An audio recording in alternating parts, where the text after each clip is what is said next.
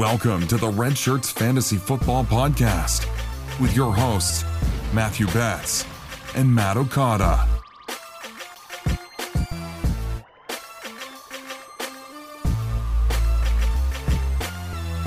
With your host, Matthew Betz, Matt Okada, and Jon Helmkamp. Okada, we got to get a new intro, man. Uh, Jon, sorry about that, my man. No worries. Ladies and gentlemen, welcome into the Red Shirts Fantasy Football Podcast. Uh, Matthew Betz, Matt Okada, Jon Helmkamp back on the mic. Tonight, we are breaking down some dynasty rankings, and uh, let's just peel back the curtain, guys, because we are idiots when it comes to technology. We literally sat here for about 15 or 20 minutes trying to figure out how to get uh, our audio to play through Okada's headphones versus Jon not having headphones. Long story short, we are here, we are back, and we're ready to record. Fellas, how are we doing tonight? Um, better before that fiasco. I have been raging at my computer for the last 15 minutes. But other than that, swimmingly. Yeah, doing good. Um, watching Okada struggle and not be able to hear us while we just sit here and BS about other random things was certainly enjoyable. So uh, glad we're finally getting up, getting live.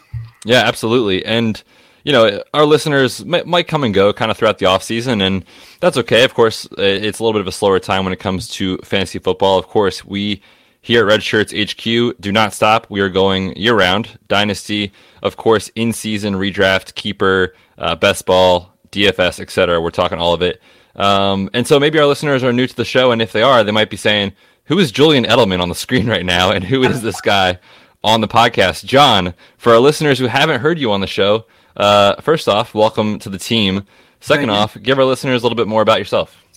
Yeah, uh, Jon Helmkamp, aka as Big Jules on the pod lately with Ray when he was on board. That was hilarious. Um, apparently, I'm a Julian Edelman doppelganger uh, that likes to talk about fantasy football. Uh, love running backs, love all positions, but running backs really the thing that I'm kind of the most passionate about. Have a lot of interest in, so I'm ready to uh, to bring that over, have some fun doing that, and uh, just get this going. Talk about the off season, talk about the upcoming rookies. Got a really cool class coming in. Um, combines in what week and a half? Uh, Yeah. it's right around the corner. It's good times. Yeah, absolutely. I was uh, trying to put my finger on what the slight difference was between you and Edelman because there was something off, and I realized that you need to be wearing eye black. So I will expect that in all future episodes. Okay, got it next week. We'll go. Yep. We'll get to them. Yeah, that's perfect. If, if you could do that, Jon, we would really appreciate that. Um, for the team, right? Yeah, absolutely. Okada and I kind of met Jon mostly through interacting on, on Twitter and across social media, um, and followed his work with Expand the Box Score, doing some running back scouting. We were like, man, this guy knows his stuff. Uh, a good dude that we wanted to kind of bring on as a third partner. So, uh, listeners, you're going to get to know Jon pretty well here in the next several weeks, several months into the season. Uh, he is with us now as a third host of the show. So, Jon, welcome, man. We're super excited to have you. It's going to be a blast this year for Red Shirts Fantasy Football. Yeah. Before- Yeah, before we get into the show tonight, guys, we got to remind everyone we are on social media everywhere that you are on social media. We are there Facebook, Instagram, Twitter at RedshirtsFFPod. We are now on YouTube, where you can find all of our video replays uh, after the fact, as well as some uh, other, you know, highlight clips from the show, uh, scouting profiles, etc. Uh, all that stuff is on social media and on YouTube. All right, boys, let's get into the news. I got great news, guys. Oh, Hey, Let's go news. Yes. News, news, news, news, news, news, news, news, news, news, news, news, news. All right. It's the off season. There's not much exciting news, but there's two quarterbacks to talk about, and they kind of go hand in hand, actually. Yeah. We'll start with Philip Rivers, who I feel like this has been known for several weeks. Of course, he has moved from uh, his home in California to, I believe it's, is he in Tampa actually? Did, did his family move to Tampa? It's somewhere in Florida. I'm pretty sure he's officially in Bruce Arians' backyard. Yeah. Pretty sure that's where he's at. And with that, the Chargers and Philip Rivers have agreed to part ways. And, and let's just get into the second part of it because I think it plays into the entire discussion, and that is that Jameis Winston had LASIK surgery to improve his vision.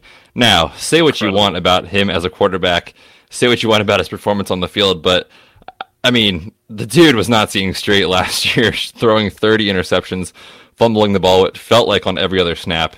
Um, but the the reason this is news because of the, the two of them together is the possibility that Philip Rivers joins Bruce Arians in Tampa Bay.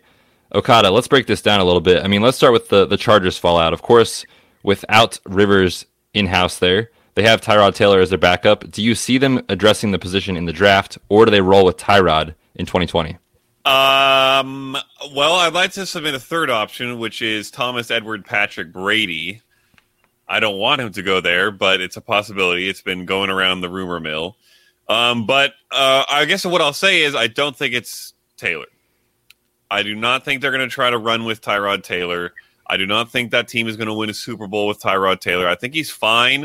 Uh, I was hyping him up uh, when he went to the was it the Browns two years ago? With like yeah. when yeah. Josh Gordon was still there and it was exciting. They had weapons. No, no, thank you. Listen, he's fine, but he's not going to take that team and get a Lombardi. So I don't think they're going to go that route. I do think there's a very good chance they go that route in the draft because they have the sixth overall pick. There's, I think there's even a decent chance that they try to trade up with the Dolphins to get Tua, huh. uh, especially considering the news that has come out. In fact, we should probably talk about that briefly, Betz, about his hip and the yeah. uh, supposed improvements or positive news about his hip. Yeah, uh, I think they're mostly coming from his camp, so I don't know how much that is to be relied upon, but I'll let you hit on that. Uh, and if they don't go that route, either with Tua or with another quarterback, um, maybe trading up out of the second into the first to get one later, maybe just getting a guy in the second that's decent, then I think they do potentially look into free agency and get one of these guys, of which there are many that uh, could do a better job than Tyrod Taylor could. So I do not think they roll with Tyrod, uh, but I think there's a couple different ways they could go, and we'll have to see.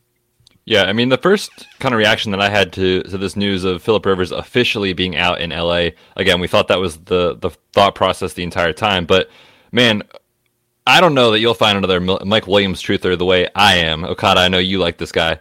But uh, watching those games last year, you could just tell from the eye test. I mean, Philip Rivers, at this point of his career, not getting it done. As Okada likes to say, not good. Not good. Uh, with the deep ball and really affected Mike Williams. I mean, watching him literally stop on a deep route to have to catch the ball, to catch up to him, um, really affected his production. Jon, let's chat about those pass catchers. I mean, yeah. Mike Williams, of course, uh, a very good jump ball, deep ball, you know, touchdown uh, machine. Keenan mm-hmm. Allen, of course, we're talking dynasty tonight, getting a little older, but obviously still productive and still a stud.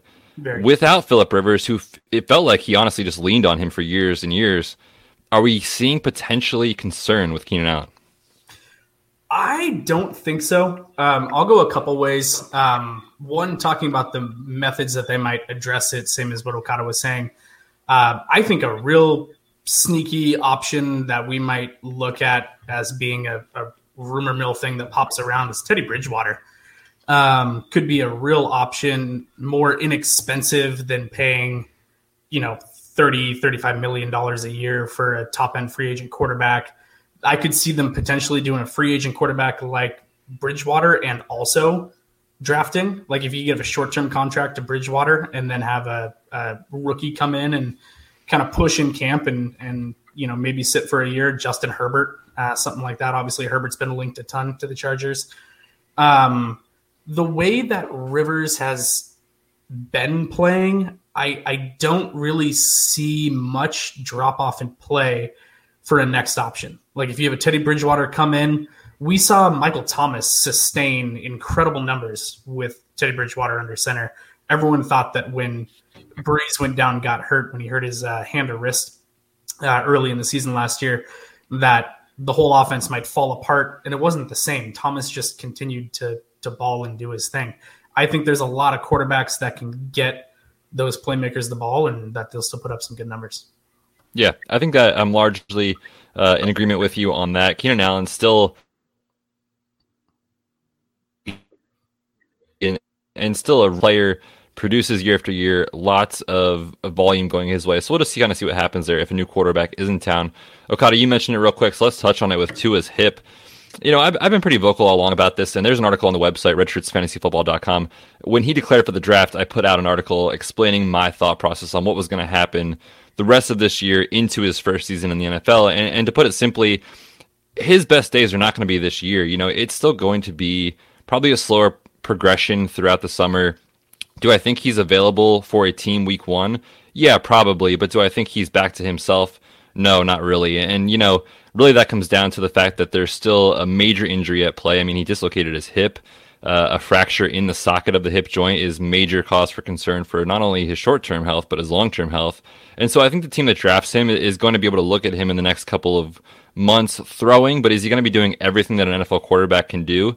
No, probably not. And so, you know, it's it's it's a situation where I would love to see him go to Miami. I would potentially love to see him go, you know, somewhere else where he could just sit for one year, kind of get his feet wet in the, the NFL, and then really get healthy uh, and go from there. So that's kind of what I see happening with Tua. Um, the second piece of news that we discussed was Jameis Winston, and man, Okada, you and I, we made a dynasty trade last year in a league that we play in together. I was making the run for the championship. I will say uh, it worked out. I won the I won the championship. I won the title with Jameis, and I had to trade for him. And Okada said, "Don't worry, man. He's going to be the starter next year." And like an idiot, I said, "All right, Okada knows his stuff. I guess I guess he's right." Uh, am I absolutely wrong about that, or or do you think he'll still be the starter in Tampa? I mean, listen, there was one thing holding holding Jameis Winston's back from uh, like top five stardom, and it was that he couldn't tell the difference between his team and the other team, and so he threw 30 interceptions. I mean, that should have been 50 touchdowns and 10 interceptions, but 20 of them were, oh look it, there's my teammate. Nope, just kidding. I can't tell that that's the other team. Uh, but in all seriousness, I'm really curious to see if this actually makes a difference. Like we joke about it, and it's really funny actually. But Bruce Arians made a comment about how he couldn't see the scoreboard I don't know if his vision was bad enough. If he if this actually makes a difference in what he can see on the field, maybe we actually see an improvement in his numbers. Something uh, either he's got to fix his interception problem. There's only three options. He fixes his problem, he doesn't, and he's out of the league, or he doesn't and he's Brett Favre, and somehow he gets to keep playing despite the fact that he's throwing 30 receptions every year because he's also just slinging the ball like a madman, and he has to win obviously to make that work. So we'll see how that pans out for the Bucs if they keep him. If they don't keep him though, I think there's probably a good chance he still gets a starter job somewhere else. So I don't think you're in too hot of water over there, Betz. But uh, I am not uh, sad that I traded him to you. I'll, I'll say that. hey, anything for the ship. All right, man. Anything for the ship. You got to go for it when you, you have the chance. Uh, I did. Of course, it worked out. So we'll see what happens here in 2020. But real quick, I mean, I just want to talk about Jameis in general and Bruce Arians' systems. I mean, you look at what Carson Palmer did in his first season with Bruce Arians, and he threw a career high in interceptions in his first year. Obviously, that was Jameis, you know, to a nutshell last year. That's what he did.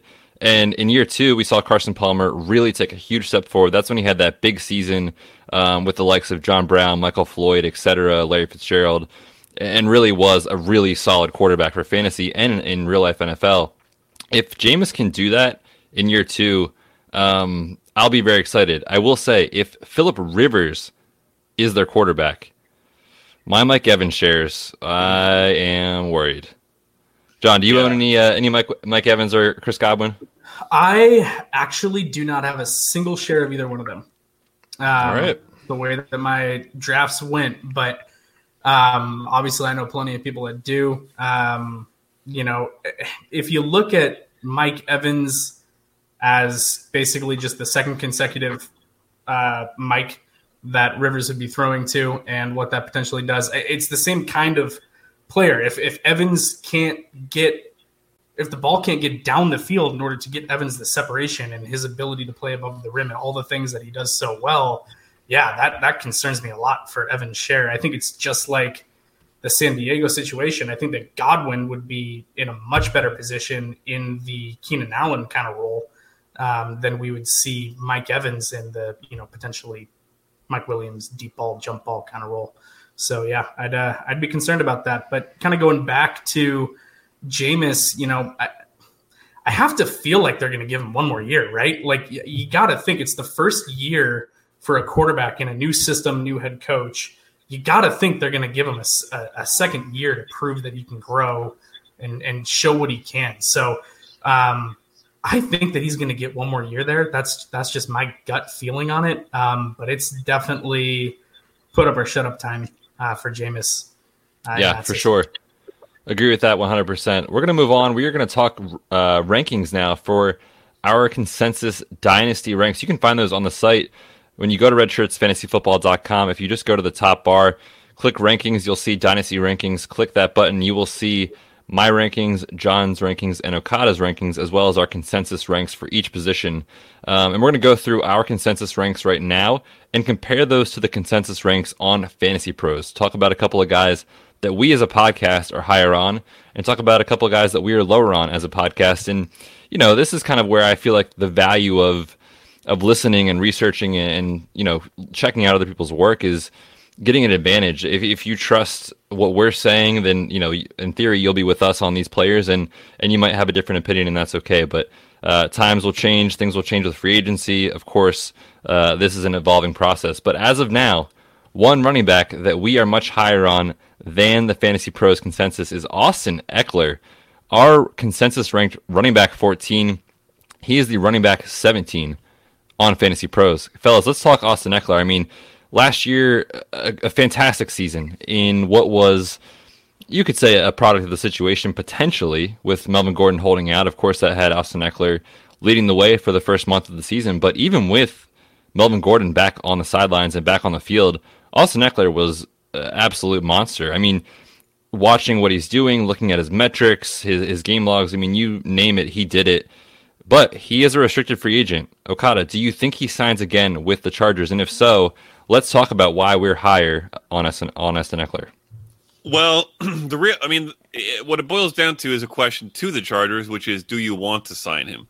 Um, and there's one thing that we really know about the, the Chargers, and it's that they don't really like to pay people a lot of money. And if people ask for a lot of money, they say, ah, "I don't care." They don't really have any loyalty. Um, they're they're not one of the most highly regarded organizations as far as handling their players. And that I think that kind of goes in Ekeler's favor as far as being back next year because you don't have to pay this guy ten million dollars to keep him around.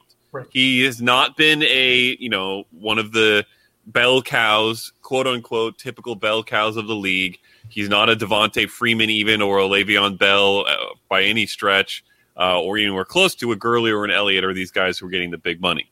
So I think by all accounts, it's very likely they can bring him back for a few million dollars uh, and see how it goes. And Melvin Gordon is an unrestricted free agent, and they would they would have to pay him that kind of money. There's certainly a lot more than they would have to pay Ekeler. So between the two, when Ekeler's producing like he has, I don't see any reason why they would pay Gordon. Uh, so I think he's out. And with that being the case, it makes the most sense to me to pay Ekeler, considering the price you have to pay him compared to the talent he's already shown is a pretty good deal, in my opinion. So I think he's there, and I think he's very productive. It, I don't think necessarily he has a bell cow role still, and I don't mm-hmm. necessarily want him to at all, actually. Um, but with the role that he has had, if he can continue to have that, he can be a very valuable fantasy asset. Yeah, for sure. And you know, if they enter the season with Ekeler as the one, Justin Jackson as the two, and either a later round rookie or a free agent as the three, I mean, Jon, let's talk about this from a redraft perspective for a minute. I know we're talking dynasty, but mm-hmm. I mean, you could argue he's uh, easily a round two draft pick in redraft leagues. Would you agree? Oh yeah, I, I absolutely think so. Obviously, especially in PPR formats, um, his role in the passing game down there, and now part of that is because the Chargers have the worst injury luck of any franchise in the league. Every year, it just feels like they lose a dozen people. Um, and part of that could contribute to why he was, you know, so active in the passing game. You saw Hunter Henry came and go, you know, throughout the season with injuries, stuff like that. But yeah, I think in redraft, um, if he enters as the one, and, and I think Okada, I think that you're right there. You're still gonna see a one-two punch sort of situation down there. He's not gonna be 20, 25 carries a game. And and with you, I don't want that. I want him to get like 10 to 12 and like six to eight targets. Like that's what I want to see Austin Ekeler do and just cook in the passing game and, you know, prove that he can do a really good job down in short yardage goal line as well. He can get that done. So, um, yeah, I think it's very easy uh, to envision him as being a low end RB1 in redraft next year. Yeah, I'm 100% on board. I know Okada is as well. He's a guy that you know, I'll be honest with you guys. Like last year in season, I was trying to trade for him in one of my dynasty leagues, and I didn't pony up. I, I didn't pay enough to get him, and, and, the owner rightfully held on to him, and now I'm regretting it. And I think even still, he's a buy because of the fact that I don't know that we're really seeing a situation where his value is ever going to drop off in the next two to three years. I mean, the worst case scenario is that some other team signs him, and if that's the case, they're signing him to be the guy. So whether or not he's with the Chargers or not, I think he is. But if not, you know, another team picks him up and they're picking him up for a good reason. So definitely in on Austin Ekeler this year. We as a podcast are on him for 2020 and beyond. Next player that we are higher on than consensus, Okada, I'm going to kick this right over to you, is A.J. Brown, wide receiver 13 for us in consensus ranks, wide receiver 16 on Fantasy Pros.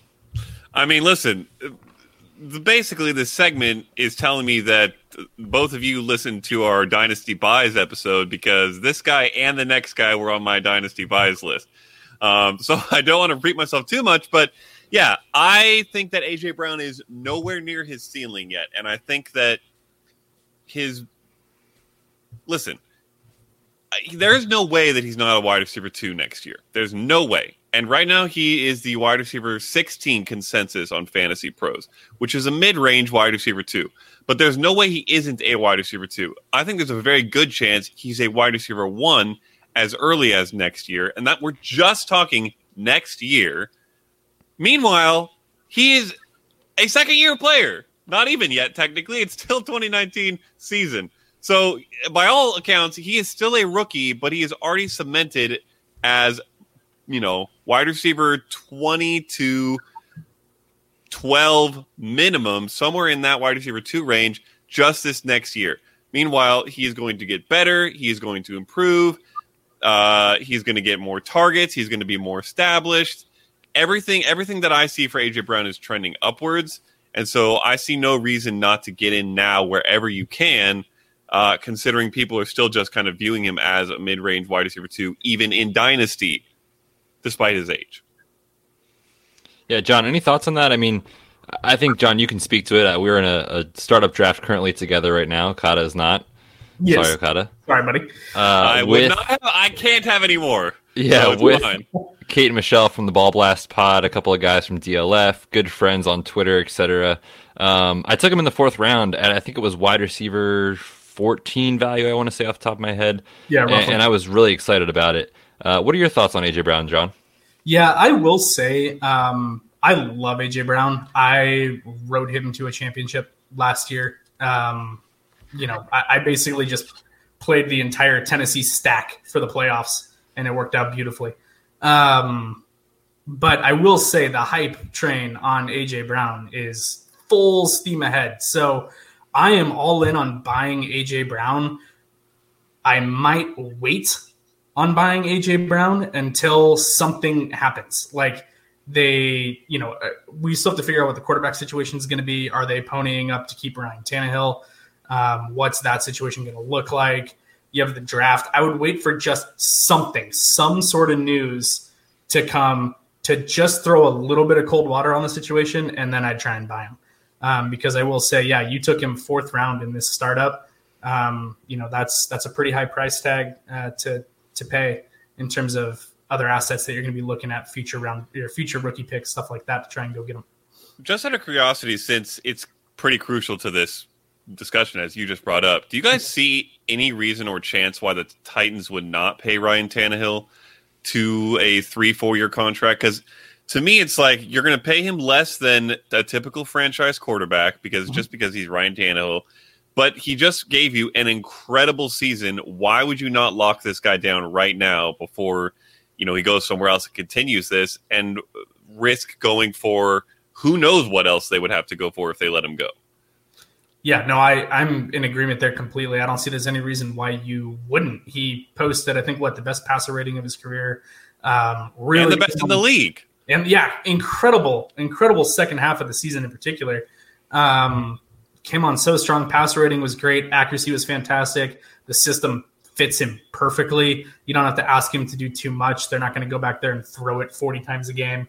Um, yeah, I mean, basically, uh, I don't know what they're going to do with Derrick Henry. I think they're probably going to pay him, but I would basically say you're you're looking at basically just pairing those two together for the next three four years or so and taking your chances. Yeah, to me, there, there's no way he's not back in one form or another, at least for this season. If it's not a long term contract, maybe it's uh, the franchise tag. Uh, but he is back in Tennessee, no doubt about it. I mean, you have a quarterback that takes him to the AFC Championship game. He's going to be back on the roster. And just getting back to AJ Brown, I mean, the thing that I love most about him, A, in Dynasty, he's 22 years old. I mean, my goodness, what he did at the end of year one is super encouraging. You look at, you know, previous wide receivers that lead the NFL in yards per route run, and it is an extremely predictive stat. You look at guys like AJ Green in year one, Julio Jones in year one come out and lead the league. I mean, it's hit year after year after year, and you can look at those metrics and point to a, an upward trajectory for AJ Brown. So I'm still in on buying him, quote unquote, high right now because I think people would consider him uh, potentially a sell high, which I would say is probably not the right move. And uh, you know, we we've seen that actually in a couple of, of leagues that I play in, and uh, you know, I wish I was on the other end of that trade because I would love to buy him, and I certainly will try to be, get more of AJ Brown this season. So the Red Shirts pod is on AJ Brown, thanks to Okada leading the way, of course, in the ranks. The next player again is an Okada favorite, Mike Gesicki, mm. uh, tight end for the Miami Dolphins out of Penn State. He's entering year three. Okada, we talked with Nate Hamilton a couple weeks ago about dynasty buys and sells he was one of your buys, and the biggest reason was that year three breakout for tight ends. Talk to me about Mike Gesicki. Yeah, I mean, he came on really strong at the end of last year, and I feel like it's almost unnoticed, whether it's because Dolphins are so bad, tight ends in general, no one cares. And if you didn't have one of the ones who was already performing really well, it didn't matter. Um, and so I feel like it's going, uh, you know, kind of under the radar. But last, uh, let's see, five games, 79 yards and a touchdown. Six yards, no touchdowns. I don't know what happened there. 47 yards, no touchdowns. 82 yards, two touchdowns. 34 yards, one touchdown. He had six plus six plus targets in his last eight games, and eight, 12, and seven in his last three games. And as I talked about on the Buy podcast, Buy Sell, this was all with Ryan Fitzpatrick, who is a historic tight end hater. Um, Such a so, hater.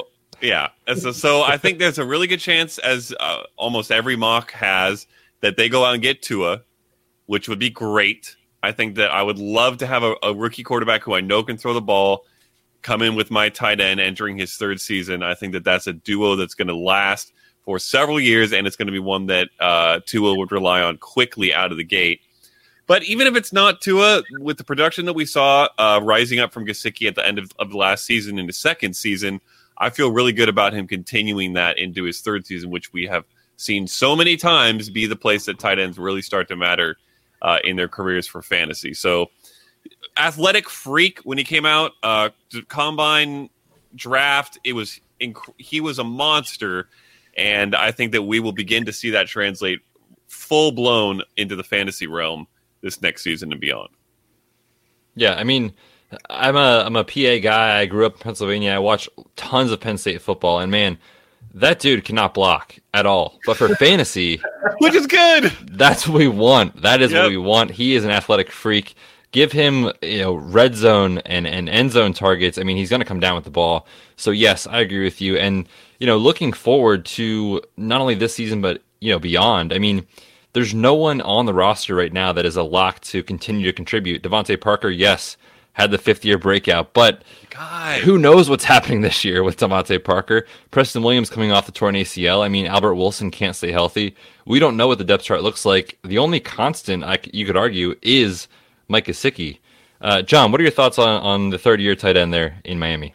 Yeah, I mean, I'm I'm all in on that too. Um, I was really buying in on it. I tried so hard to snag him but the person that had him uh, in the league that I really wanted to acquire him last year was like the biggest Gesicki believer I've ever seen in my life. I couldn't pry him away, um, and it made me really upset. Um, but yeah, I mean, I'm all in too. I think the third year breakout coming, I think, is huge. I think that you can look at him as being, um, at worst, the second option in the passing game in that team.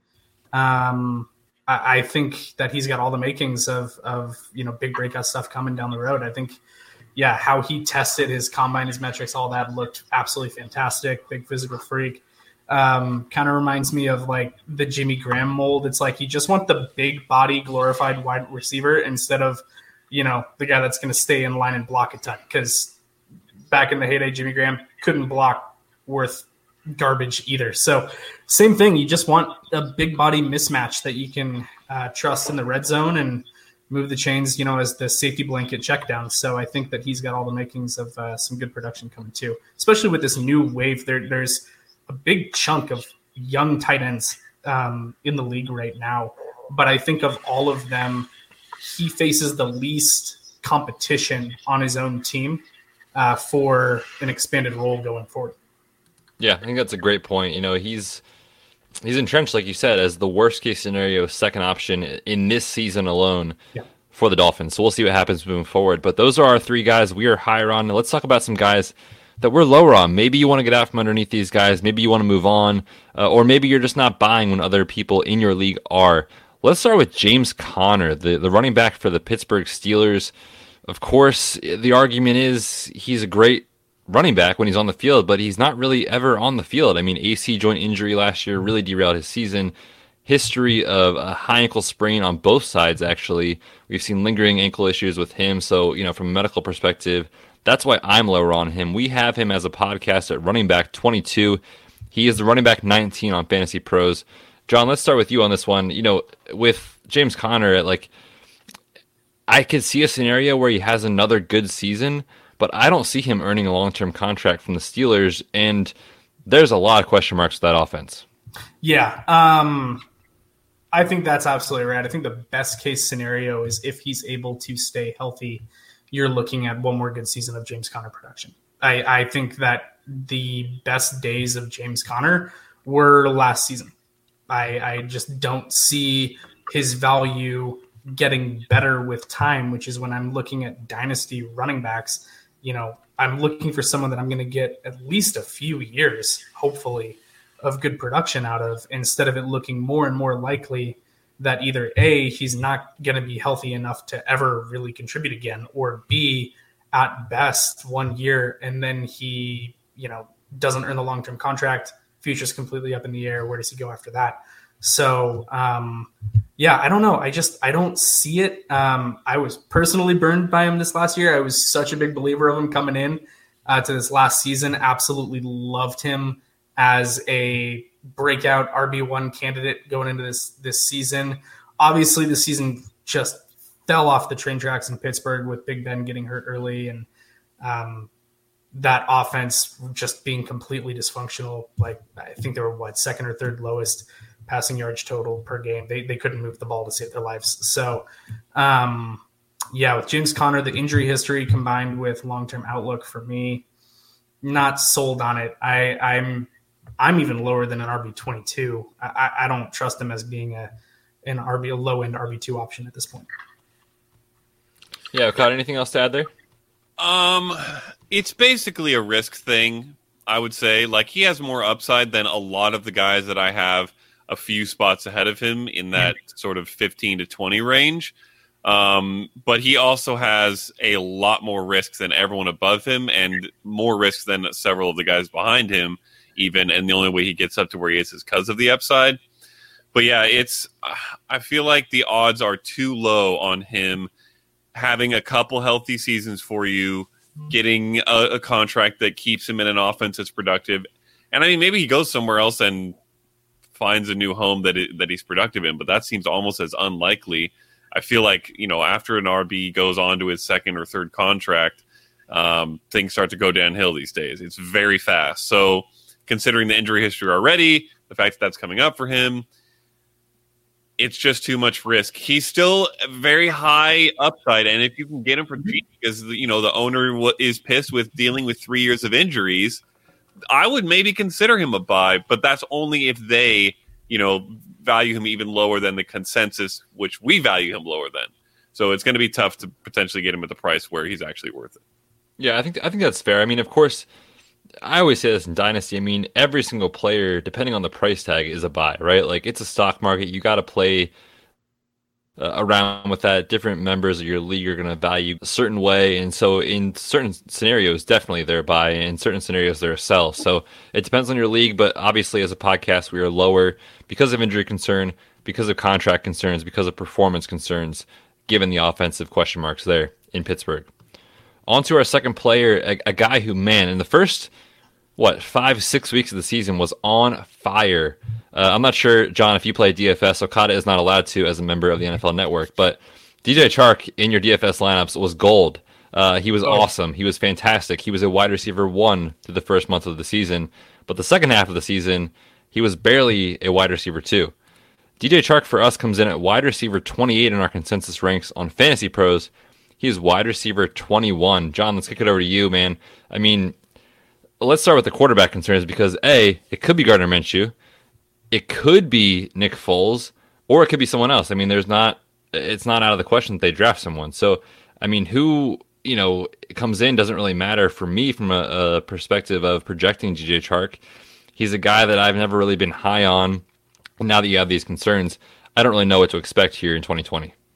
Yeah, um, man, you're right. The first what six weeks, something like that, of last season, DJ Chark was just fired out of a cannon. He was going nuts. Um, I remember my league mate just like random dart throw late in his draft took that and basically started his season 4 0 because he happened to have DJ Chark on his roster. I wasn't high on him going into last season. I think we saw more of a return to the norm um, as the season progressed. And yeah, I think that your your quarterback questions there, we have no idea who's going to be under center next year at all. I mean, there's potentially, I mean, I could feasibly come up with like five or six different options for people that could be a quarterback there. Um, Nick Foles, Gardner Minshew, they might draft somebody. Maybe they're in the Teddy Bridgewater sweepstakes. I, I don't know. There's a ton of different options uh, for what could be going on at quarterback. But um, yeah, I just uh, early in the season, I think what helped him be so productive, it, it was these big, massive chunk plays that were happening at such a higher rate than what you would expect to happen. And when those started to dwindle out as the season went on, his value came crashing down. So it, it, was very unsustainable. Ride the wave while it's going, but the wave is going to end eventually. And I, I think that that's kind of where we're at with DJ Chark. I think that it was a unsustainable boon in his production. Yeah, I, I, pulled up the stats real quick just to get some concrete numbers behind what you guys are talking about. It, yeah. it was actually pretty well into the season. I, I, would say week 11 was his last week of production and then he fell off. So if you break up those two segments of the season and look at his paces, that first hot segment, he was on pace for 1,300 yards and 13 touchdowns on 82 catches. That's In that second segment, the last, uh, he only played five games, but the last seven weeks of the season, he was on pace for 678 yards and zero touchdowns because he did not score a single touchdown after week 11. Um, so it's tough to say what it was. Uh, Gardner Minshew was also hot early in the season. Maybe teams figured him out uh, after being like, "Whoa, whoa, whoa! What is going on here with this air raid boy coming out of nowhere with his mustache?" I don't know. It was the jorts, at. man. Yeah, the headband and the jorts and the mustache uh, caught everyone off guard, but then they figured him out. Um, that could be the case. It could be that, uh, like Jon was saying, those big plays just regress to the mean. But I think that it's more likely that I, I, don't think that what we saw from the second half is necessarily what we're going to see from him. I think he can be better than that, but I don't think it's what we saw in the first half either. I think it both ends sort of regress towards the mean, and that's a decent but not uh, where maybe he's being ranked based off that opening p- portion of the season. And one of the things you have to remember is that the a the fantasy season is shorter than the real season, so what the, the regular fantasy season is basically that range that he was dominating weeks one through 11 that's almost a whole fantasy season. Um and but more importantly even than that is the first few weeks when he was absolutely destroying that's the first image that people get seared into their mind of who DJ Chark was in 2019 and so I think that kind of inflates his value a little bit and puts him maybe a little bit higher than he should be. So uh, by the way I will say I think they have to figure out how to use Nick Foles. I think he gets healthy. They pay the man. It's a fat, ugly contract. Yeah. I don't think they can move on, and I and I think Gardner Minshew was not consistent enough to warrant you know taking that job from him next year. So I don't know whether that's good or bad for Chark. Foles uh, is is a wild card. Um, so yeah, it's really tough to predict for Chark. Yeah, what did they pay Foles? What was it like eighty million or something? Ridiculous I think, yeah. like that. Yeah, I mean, and and I think if it most of it was guaranteed, if not all of it. So yeah, I mean, definitely you could see a scenario where Nick Foles is is the guy, but is that inspiring for a guy like DJ Chark who, like Jon said, wins downfield? I don't know. Um, yeah, there's just you know, for a player like Chark, like I would not be shocked if we never see a season as good as what we saw last year, and I'm more than okay selling high on a player like that. So I think that's why, as a as a podcast, we're a bit lower on DJ Chark. Certainly, he's got his place in fantasy. Certainly, you could see some low end, uh, you know, wide receiver two, maybe high end wide receiver three production. But if you can get more value than that, yeah, I'm out for sure. Would you like to hear some really hideous numbers to close out this segment, Betz? Oh, I would love to. Uh, Nick Foles' cap hits for the next three seasons 22 million, 27 million, 27 million. okay, so he will be the starter. Yeah. Hooray! Hey man, when you beat the Patriots in the Super Bowl, you get a contract. Yep, these are facts. So Oh, I love you, Nick. You will always always be my boy for those reasons.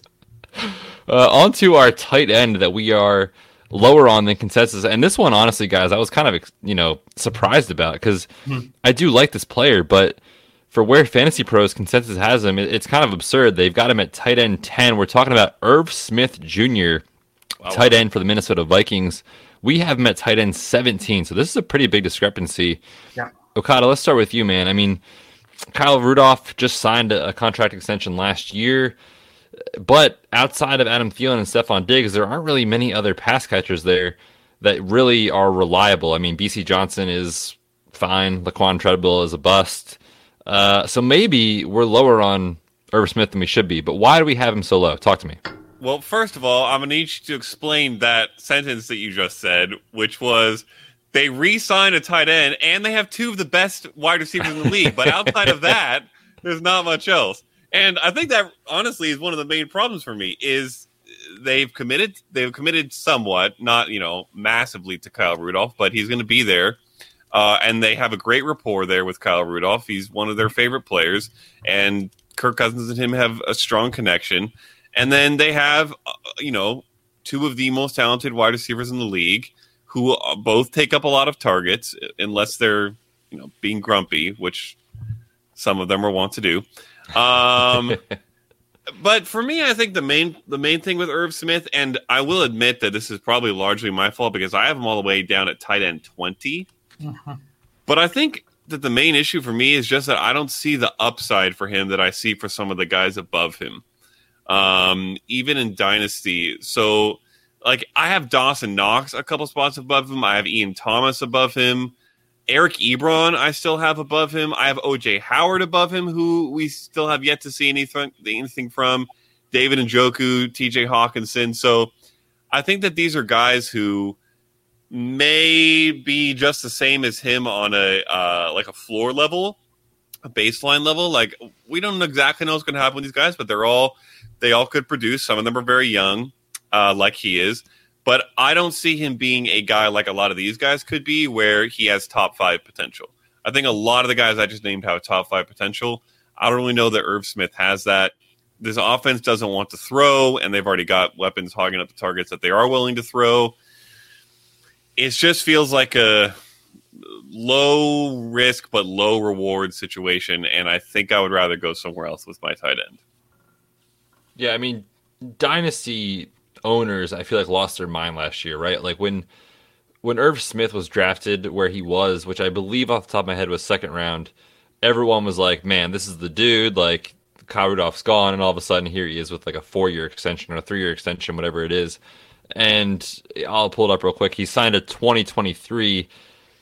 You know, I can see this being a scenario where Kyle Rudolph is slowly phased out, but am I willing to pay the price to get a you know a guy like Irv Smith who in consensus ranks is tight end 10?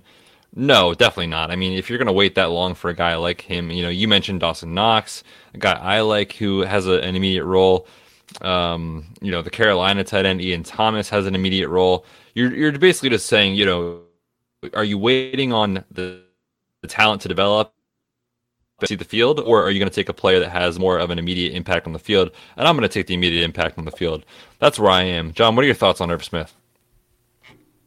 Yeah, um, you know, in the startup that we were talking about that we're in right now, I actually took Irv Smith today um, as my uh, second tight end. I think he went somewhere tight end twenty. Yeah, I think is where he went. That's where I so there you go. I mean, he he went something like tight end twenty. Um, in this draft, he went right ahead of Will Dissly, and then after that is Jace Sternberger, and that's all that's left on the board at that point. So he was just sitting there staring at me for a few rounds. I'm like, oh, okay. Well, if the value is just going to keep dropping, I'll I'll take a startup as my tight end two, where I know that it's going to take a while because I think that it will with him because of the situation on the team. This offense does not run through the tight end anymore, um, especially not between the 20s, right? Like they will occasionally go to Kyle Rudolph for the touchdown, but Kyle Rudolph's still there. Like what what is Irv Smith's role in this offense? It is Dalvin Cook and a lot of it, and then you have Adam Thielen and Stefon Diggs. So um, yeah, I think he's a very athletic guy. I think he's got some talent. A, a dynasty tight end 10 is the consensus on Dynasty Pros. I don't see that at all. I, I, I think that's way off the mark. Um, yeah, I have him actually as my tight end 17, um, which is what our consensus is as a group, but not not at tight end 10. That's that's too steep. Yeah, I mean, I like the player. I like his talent. You know, good co- prospect coming out of Alabama. But yeah, if you're getting tight end ten value, sell, sell, sell for sure. You're I think we're all in agreement on that. You're drafting a tight end one that's not going to produce for you now. No, How, Yeah. does that, how does that work? Yeah, for sure. Go get Mike Gesicki, trade away Irv Smith, and get something else on top. That's our recommendation as a podcast. Okay, fellas, I'm excited about this new segment we are doing. It is called Dude, Are You Nuts? And it is brought to you by our sponsor, Nuts and More, which is the perfect sponsor for this podcast. Uh, Nuts and More, Okada and I have talked about it before. Listen, guys, these you know products and these sponsors that we bring on, Okada and I want to truly believe in them and actually trust them to be able to promote their product. And these guys do a, gr- a great job. They have different nut butters, so almond butters, um, you know, peanut butters that have more protein than regular nut butters than your regular peanut butter. So it's great for people that are active, trying to meet those New Year's resolution goals. And the flavors are so freaking good, guys. I use these products; they are so good. Cookies and cream and chocolate chip. Um, I saw like a, a pretzel, chocolate covered pretzel, like almond flavor. I, I bought it today. Uh, man, it is so good. And with our promo code Redshirts, you can get 15% off your order today. All you have to do is go to nutsandmore.com slash redshirts. Enter that code redshirts for 15% off your order today. All right, fellas, I'm in control of the podcast as of now. I will be on the hot street, hot seat later tonight when you guys, you know, grill me. But Okada, we're gonna kick it over to you, dude. Are you nuts? Tyler Boyd at wide receiver 18. Jon and I have him at wide receiver 28. What is going on? Um, I am not nuts, Betz, despite the fact that I am the one who ate peanut butter out of a jar with a spoon live on this show. I am quite sane. I will never forget that. No, nobody will. It will go down in history. But uh, uh, listen, let me begin with this, Betz. Can you tell me what number wide receiver Tyler Boyd was last season in PPR? I mean, based off the way you're phrasing that question, I feel like it has to be wide receiver 18. It is a wide receiver 18, right on the dot. Now, I ask you this who were his quarterbacks last year? Uh, Matt Okada and Jon Helmkamp. Yes. Yeah, Yeah. pretty much. Uh, I haven't seen Jon throw, but I can't imagine it would be much worse than either of the quarterbacks they had. Andy Dalton had the lowest passer rating in the league, and it was so bad that he got benched for Ryan Finley out of NC State, who was so bad that he got re-benched, and they brought Andy Dalton back in just to play the season out. Which it is the worst possible sign when you give up on your season and go to a rookie to see what you have, and that lasts three games, and you bring your old starter back in because he's so bad. So it can only go up no matter who else they got. I don't care if they went out and signed some, uh, you know, Teddy Bridgewater, Marcus Mariota. it honestly doesn't matter where they went. But they're not going any of those routes, Betz. No, they don't have to go to Marcus Mariota. They don't have to go to Teddy Bridgewater because they get to go right to the number one pick. They get to go to Roger Goodell and say, Here, Roger, take this card. And you know what's written on this card? The name Joe Burrow. Mmm. what a beautiful name. Joe Burrow is going to be the quarterback of the Cincinnati Bengals for the next 20 years. I have a young, extremely talented, contested catch beast, good route runner, explosive playmaker in Tyler Boyd, who was the wide receiver 18 in 2019 with trash quarterback play. And he's about to get a, by all prospect uh, accounts, arguably a top 10 quarterback in the league for the next couple decades, potentially higher than that, based off what most people see Burrow as, you know, as a prospect. And you're telling me that you don't want that guy in your top 18 dynasty wide receivers? I I don't know how the question here is not why are you two not nuts? That's a pro move, flipping it back on the other two. Facts. well done, Okada, defending your case. Hey, man, listen, this is where I'm at. Tyler Boyd's talented. He is a good wide receiver. And you and I talked last offseason extensively about Tyler Boyd because you were doing the scouting academy and you were learning how to scout wide receivers. And you said, Betz, you got to trust me. Tyler Boyd is the real deal. And I did.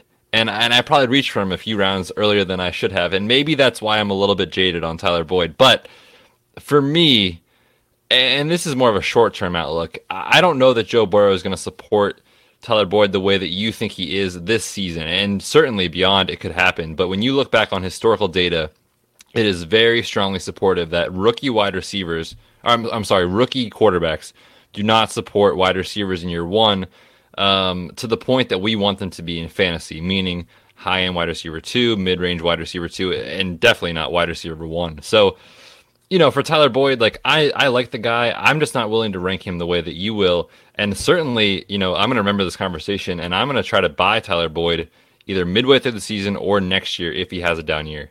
Jon, your thoughts? Yeah, um, same situation. I was super high on Tyler Boyd coming into last season. He had all the hype around him in the world. Uh, people, you know, pointing to the success that he had with AJ Green on the field and how you know he'll be a natural, uh, be able to take over as that wide receiver one uh, in Cincinnati. Um, I'm in a very similar situation. I, I, think that the the best prospects in the world coming out of college, I can't guarantee how that's going to translate to the next level.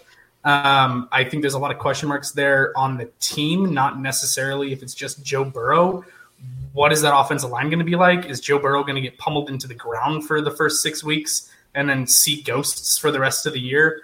I don't know what's going to happen with that team. So to me, there's too many question marks, and also his numbers, Boyd's numbers, without AJ Green on the field are not as good as when AJ Green is there. He has not shown that he can fully translate into being a team's wide receiver one. He operates way better as a high end wide receiver two on his own team. So with the AJ Green questions, I don't know if he's coming back or not. If he is, is he healthy? What's the offensive line going to look like?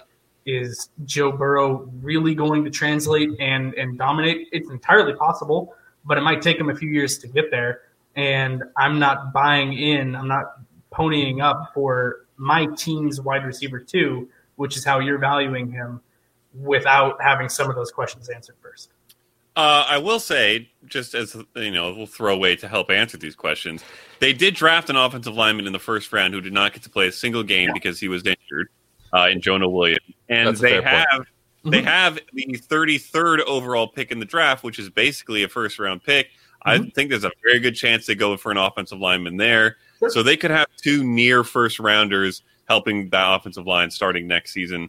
I think it can get better from here, and I, I think Burrow can overcome a lot of the crap by himself because he's good. Yep, very good. We'll find very out. Good. Agree to disagree. Yeah, we'll find out. All right, Jon, you are next on the hot seat. Uh, let's go with one guy that, man, Okada and I were super, super high on. Our consensus ranks last year had this guy as a top five wide receiver. I was burned by this player, I know Okada was as well. Juju Smith Schuster coming in for Okada and I. Uh, respectively, I am at uh, 10. Uh, I'm sorry, I'm sorry, I'm looking at the wrong numbers here. That is incorrect. I wide receiver seven. Jon, wide receiver 15. Dude, are you nuts? Uh, no, no, I'm not. And here's why. Um, same situation as when I'm looking at valuing these wide receivers. Um, I kind of have the same process through and go, going through my head with Juju Smith Schuster as I do with Tyler Boyd. There's so much in uncertainty in that team and his ability to translate to being a wide receiver one. Um, Juju is incredibly talented and incredibly young, which is amazing for him on a long term, uh, you know, perspective. I, I love his what he's 22, I think, if, if that's right now. I can't remember, but he's still very young, um, and that bodes well. However, a wide receiver transitioning from being a wide receiver two to a wide receiver one and being the guy that the defense across from you tries to take out of the picture with the cornerback one, their lockdown guy, is a very big jump to make. It's very challenging.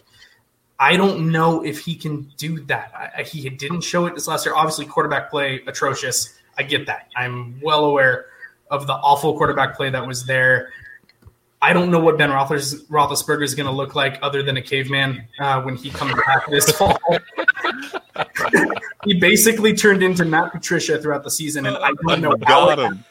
don't know how it happened. Um, I don't know what kind of shape he's going to be in, playing shape, what his arm is going to look like. Has he really started to fall off the back end of, of that cliff? Does he have the arm talent left? I don't know. I think that there's too many questions. And if it's not a healthy Ben Roethlisberger, which is how you have to be rating him, is with a healthy Ben Roethlisberger for him to be a dynasty wide receiver one. What is the next plan at quarterback? Because it's not Duck Hodges. It's certainly not um, Mason Rudolph. Thank you. It's not Mason Rudolph. Um, by the way, uh, Garrett is back in the league. Yep. Thank yep. you very much. Um, six games he's yep, Six games. Um, but it's not those two guys, at least not yet. What's their long term plan at quarterback? I don't know. Obviously, every situation that we've talked about on this entire podcast has brought up the free agent quarterback market. They might explore an option there. I don't know. But um, I'm really concerned with his ability to operate as the team's wide receiver one. I don't know if he can separate from those lockdown corners on the other end that game plan to take him out of it. So Got it. that's my case. You want this or you want me to go? Go. Oh, okay. Whew. All right. Juju Smith Schuster broke out at the age of 21 years old in the NFL. Dude, I am 28 and I get so freaking sore in the mornings, like walking around, getting out of bed, working out, so sore afterwards. The dude was 21 years old, absolutely dominating the NFL. And Jon, you mentioned his age. He's 23 now, so you know he is um, a couple years into the league. But at 23 years old, the sky is the freaking limit with this dude. And you could tell me Ben Roethlisberger plays two more years. That's fine. I'm taking Juju as a top 10 dynasty wide receiver in that case. And they'll have a couple years to figure it out at the quarterback. Now you mentioned, you know, uh, is can he be a wide receiver one for this team? The answer for me is yes, because of the fact that Diontae Johnson is going to take a step forward. He's a very good wide receiver. Yes. James Washington can stretch the field. He is a good wide receiver. Mm-hmm. So does Juju need to be the outside alpha one? I don't think so. And if those two guys can step forward, Ben's back healthy for another year or two, you know, Juju can rebound and really can be uh, a stud. The things that I've seen on tape with him in his first two seasons in the NFL, I have zero concerns about him being a long term asset in Dynasty. If you're asking me, do I have a little bit of short term pause with what's going on at quarterback? Yeah, of course. You know, we want to see these guys have a quarterback that's 25 and a freaking stud. But yeah, I mean, Juju, I'm going to bet on talent. I'm going to bet on his production so far, and still 23 years old. I get that. I'm just one quick rebuttal on that. His breakout at 21 years old was with one of the best wide receivers in the history of the game on the other side of the field in prime Antonio Brown. I almost forgot about that guy. yeah. Has he been in the media? I'm not sure. absolutely off his rocker now, but in his prime, you were talking about a potential first ballot Hall of Fame wide receiver. The numbers, the production that he was putting up, the coverage that was skewing his way. yeah, you could have. I don't even know who could possibly work on the opposite. Adam Humphries probably would have broken out across from Antonio Brown.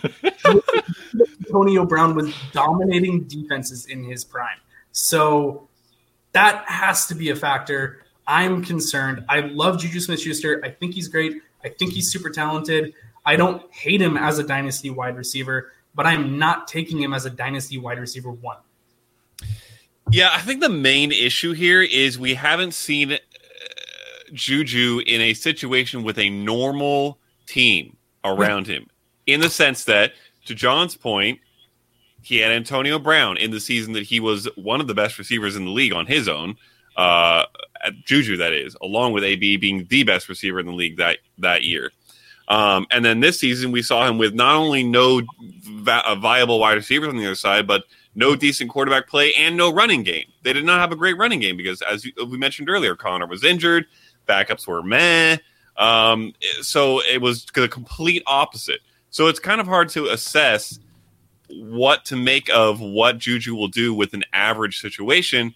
And for me, I kind of just feel like in that sense, I just fall back to looking just at Juju, just at what I know he can do. And when it comes down to that, that's why I lean towards what Betz is saying, which is this guy is a beastly talent. Like uh, if we counted out, if we, I don't remember if we did or not because I was probably too young. But when Julio Jones came into the league and he was dominating early, and it was because because Roddy White was on the other side, or Randy Moss with Cris Carter, or, or name any other group like that. If you had just said, "Well, he's just doing this because he has a great receiver on the other side," you would have been partially right because it probably did inflate his numbers, but you also would have been duped in a dynasty league if you had given up on him because you thought that guy was now gone and there was no chance for him. So I think you just have to look at him because we haven't seen him in an average situation and evaluate him on him alone. And I think the talent is there. I do think Big Ben is there for a couple more years. And I will be honest, I'd rather have Joe Burrow than two years of Big Ben and whatever they have behind him right now. So in that sense, I actually like the Bengals situation more than the Steelers situation. Uh, so that does give me a little bit of pause, but he, Juju's so young that if they can't figure it out there, he can go to another team in four years, still be 26, hitting his prime, and still be a great dynasty receiver for you for another five years. Yeah, definitely good points on both sides of the argument there. Uh, that was a good, fun back and forth discussion there on Juju. Definitely a polarizing player in Dynasty. I mean, you know, two years ago, you look at this guy's rookie season, and you you think he's a, a lock for just absolutely being the top three player in the league, and now we don't know. There's question marks, but Okada and I are high on him. Jon is not. We'll see what happens here over the next, you know, couple of years. But fellas, it's my turn. I'm on the hot seat. Okada, let's mm. pick one of the two players on the dock. We're running low on time, so we'll just pick one here, and then we can oh. close out the show. Oh. But give me, uh, give me the guy that you think I'm a little bit too high or too low on. Okay, well, I was prepping for the first guy, but I, I can't leave the second guy off the show. So we're going to talk about DK Metcalf. I mean, those abs, those biceps, that nose piercing. What more can you ask for? Uh, no, but in all seriousness, DK Metcalf was possibly the most polarizing prospect we have had. That was a lot of peas. Coming out of the combine and, and into the draft process last year, in I don't even know how long, possibly my whole time playing fantasy football or watching fantasy football players or anything like that um, it was basically, and we talked about it that offseason, uh, it was two sides of the fence. Either you think he's going to be a complete bust, garbage, Dorial Green Beckham, or you think he's going to be the next Calvin Johnson. And there was a lot of talk, uh, but in the dynasty community of, oh well, we'll just sit in the middle. We don't really know what's going to happen. and I remember saying to Betz, Betz, listen, man, you just got to pick a side. All right, he's not going to be in the middle. He's going to be one of the sides, and I'm getting on the side of Calvin Johnson. Now, I don't actually think he's going to be Calvin Johnson, but he came out and shredded the league. He was dominant. Oh Yards, touchdowns, big plays. Uh, he ran comeback routes. I don't care if he can't run, you know, an incredible dig or you know the, the sickest out you ever seen or the most amazing stop and go. He doesn't need to when he's that big and that fast. And we saw it translate onto the field in his rookie season. He's got Russell Wilson as his quarterback that sure sounds nice. I've heard a lot of talk tonight about liking, uh, you know, to have a solid uh, decently young quarterback locked in for the future. That seems like that might be the case. He's got a great team around him. He's got a good receiver on the other side in Tyler Lockett. I'm a little confused, Betz, why you have him at wide receiver 28 while Jon has him at wide receiver 18 and me at 22. And after the speech that I just gave on the spot, I'm going to have to move him up probably. Yes, exactly. so, Betz, I ask you, dude, are you nuts? Jon, you'll get used to this. Okada is a frequent live adjuster of his rankings. It's it's quite fun. Um, usually he hits the breaking news drop and then adjusts his ranks. Uh, I, I might be nuts. I might be. Bring up his three cone drill time at all in this segment. I'm just standing up and leaving. no, Jon, you're you're too good of a dude to, to not have it on the podcast. So I will not bring up his three cone.